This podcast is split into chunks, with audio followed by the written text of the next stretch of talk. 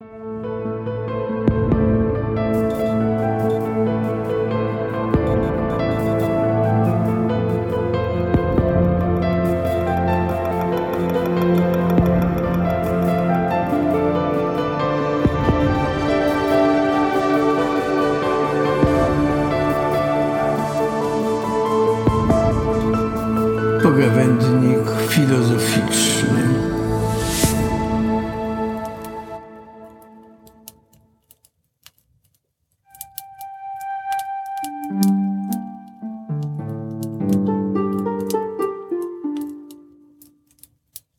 O schorzeniach moralnych. Sprawa, która tu zostanie przedstawiona, nie jest przeznaczona dla niedojrzałych czy słabych uszu. Mogłaby bowiem zasiać zgorszenie. Dlatego upraszam wszelką dziatwę małoletnich oraz osoby o słabszej konstytucji nerwowej, by zaniechały dalszego słuchania.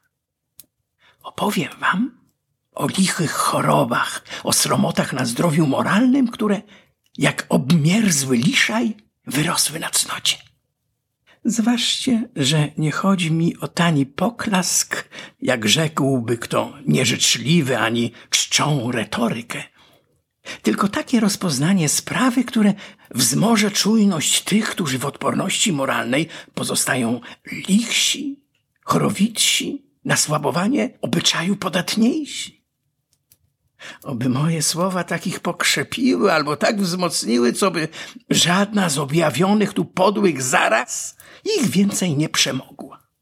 Aby jednak w pracy mojej umknąć pysze, wystawiam sobie ku przestrodze słowa Marka Aurelego. Hipokrates wiele chorób wyleczył, sam jednak zachorował i umarł. Tak, o kondycję zdrowotną prawych i szlachetnych lękać się nie muszę, ale jeśli moja pogawędka w ucho niewprawnego słuchacza by wpadła, niechaj ten odczytuje ją, dopisuje i przeinacza wedle woli wszystko, co uzna za służące zdrowiu. Byleby tylko pod wpływem słuchania w opisane tu choróbska nie popadł i by, jak przestrzegał wielki Marek, się nie scesarzył i czymś nie zaraził. Przemilczeć jednak niczego nie zamierzam, bo tenże Marek gdzie indziej wskazywał. Oko zdrowe powinno patrzeć na wszystko, co jest widzialne, a nie mówić chcę zieleni. Przeto proszę bogów, by taki osłabiony moralnie słuchacz odnalazł tu raczej pokrzepienie i nadzieję, niźli zaspokojenie niezdrowej ciekawości.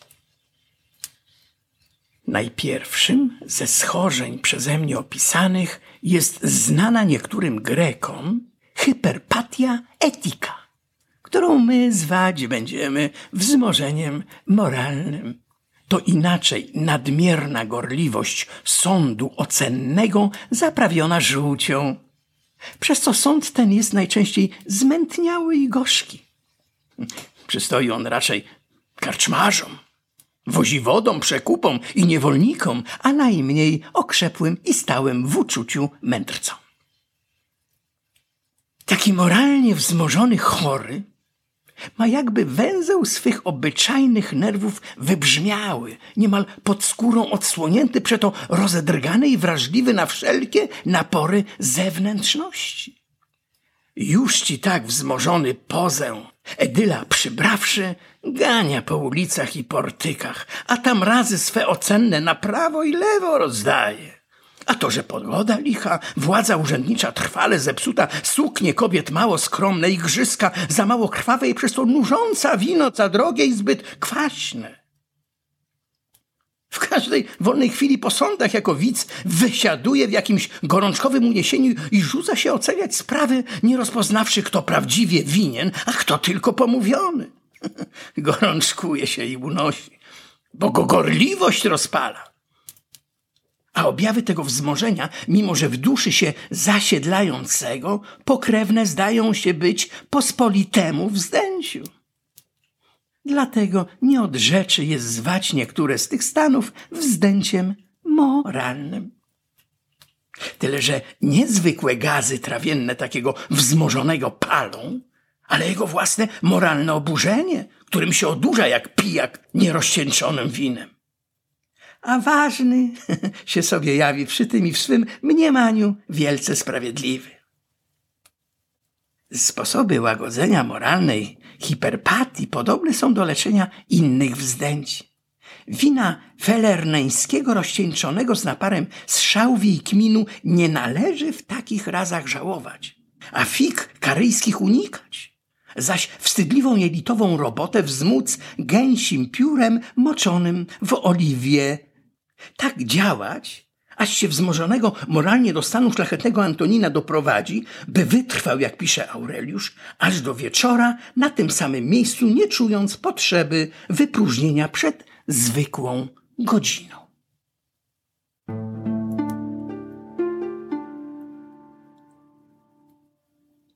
Drugim schorzeniem, któremu dam tu imię, jest podobna moralnemu wzdęciu zgaga etyczna, czyli reflux moralis.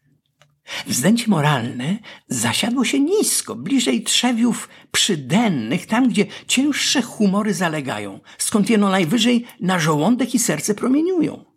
Ale zgaga moralna zarzuca lżejsze frakcje wyżej, do przełyku, a potem wprost na język.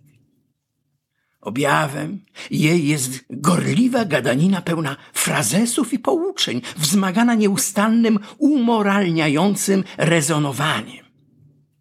Jakże w niej przodują dzisiejsi pasterze ludzi, jak wielki Platon zwie polityków. Albo niejeden niepowściągliwy w słowie kapłan.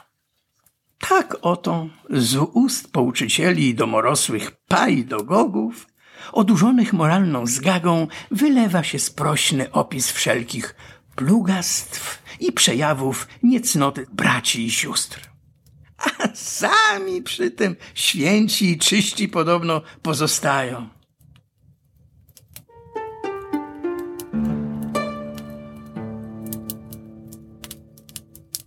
Trzecie, choróbsko moralne, jest nie, nie tyle schodzeniem, co zdrowym wytchnieniem.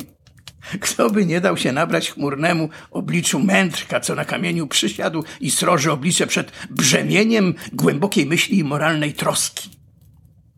To jednak nie mędrzec, nie, i nie głębia, ale objaw schorzenia zwanego stupor moralis, któremu dam rodzime miano obyczajnego otępienia. Przyczyną tegoż jest calus moralis, po naszemu zwapnienie żył moralnych, którymi cnoty się karmią przez krew, gdy wrastają w charakter. To takie upośledzenie zdolności do żywego formowania ocen moralnych, która przemienia się w tępy etyczny upór.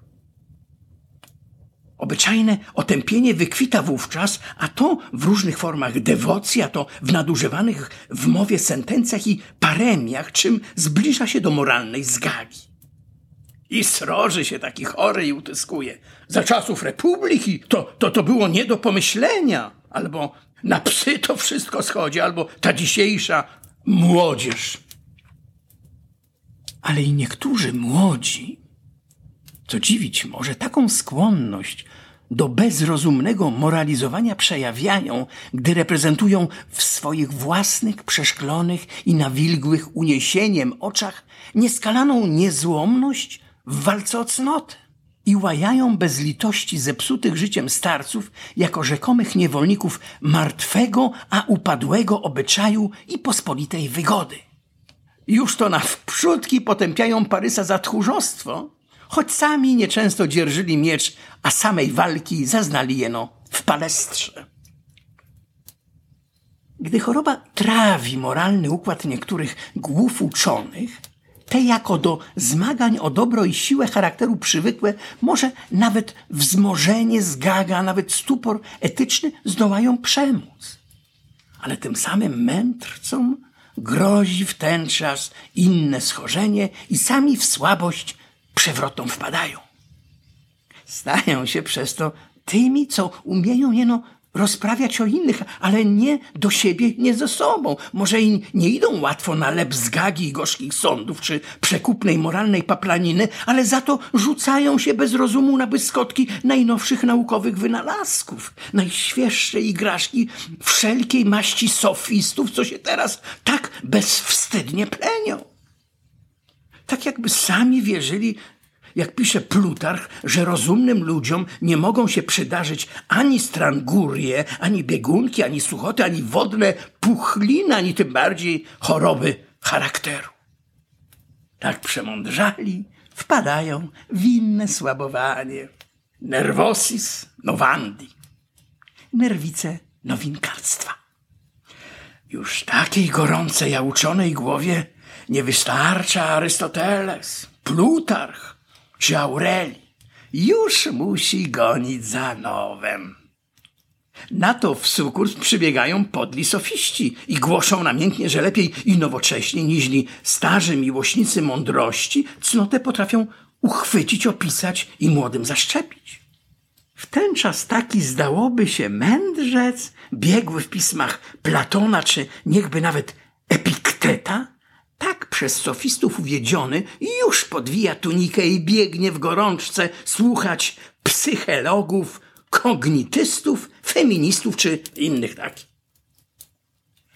A czego tam nie ma w tym sofistycznym kramie?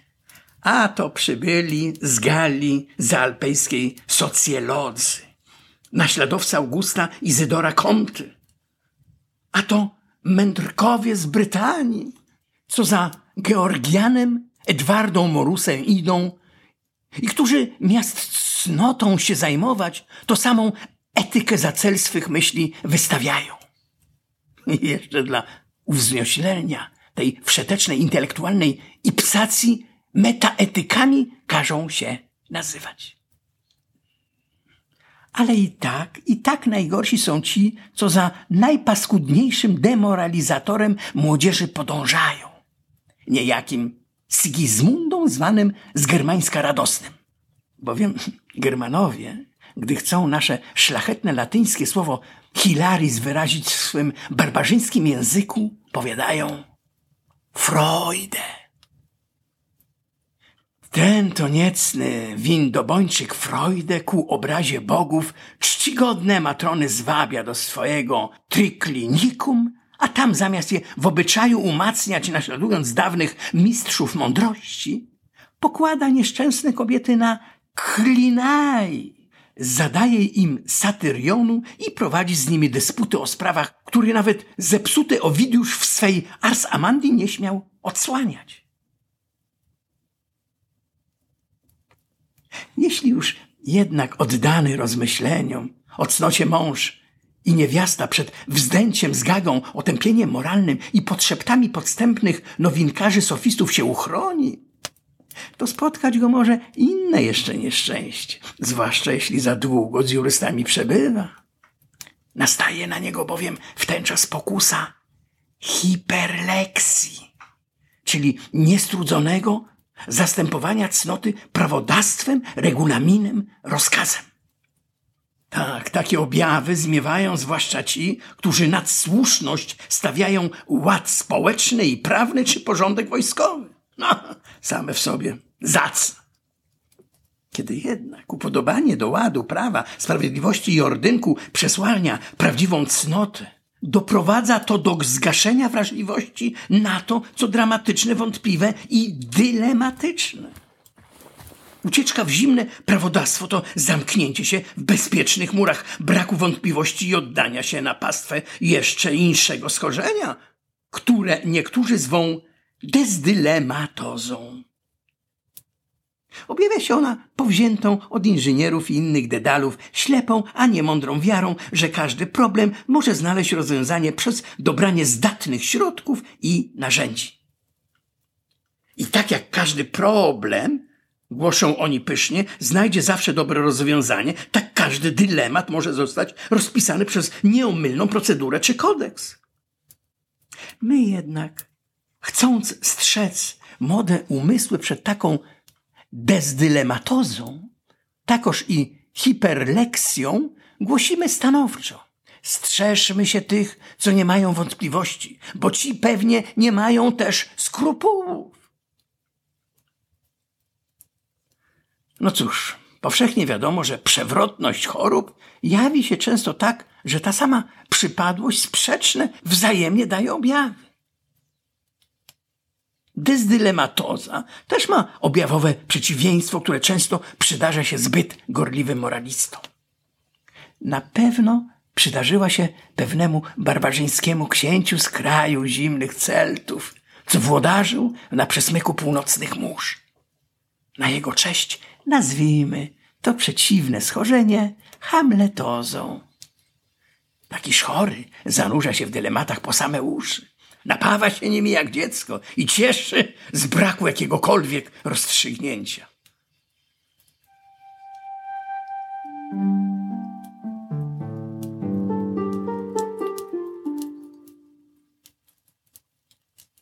Czas już najwyższy listę naszą zamknąć i najważniejszą kwestię postawić, zanim zaraza, o której tu prawie całkiem się rozlezie nas, jak i wszystkich słuchających te słowa oblepi i zadusi.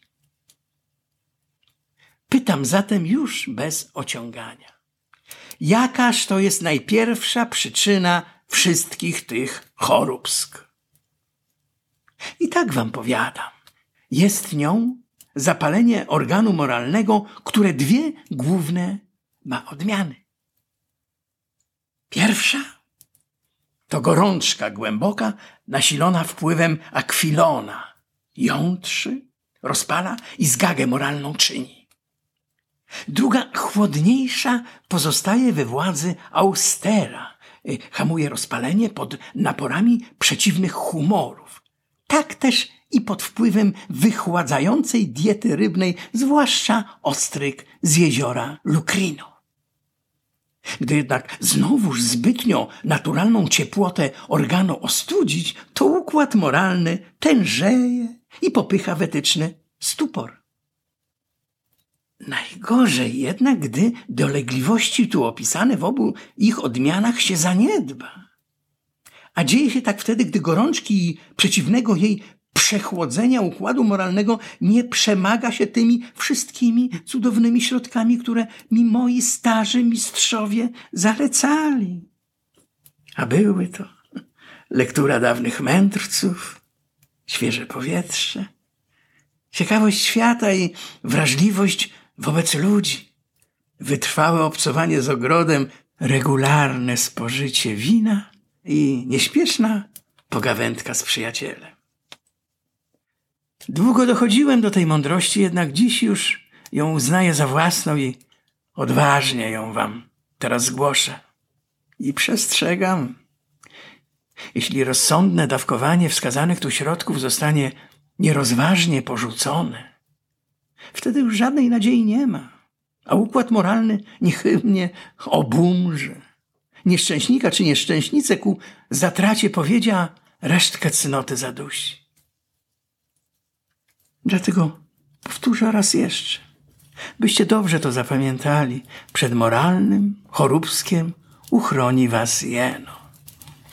Lektura dawnych mędrców, świeże powietrze, ciekawość świata, wrażliwość wobec ludzi, wytrwałe obcowanie z ogrodem, regularne spożycie wina. I nieśpieszna pogawędka z przyjacielem.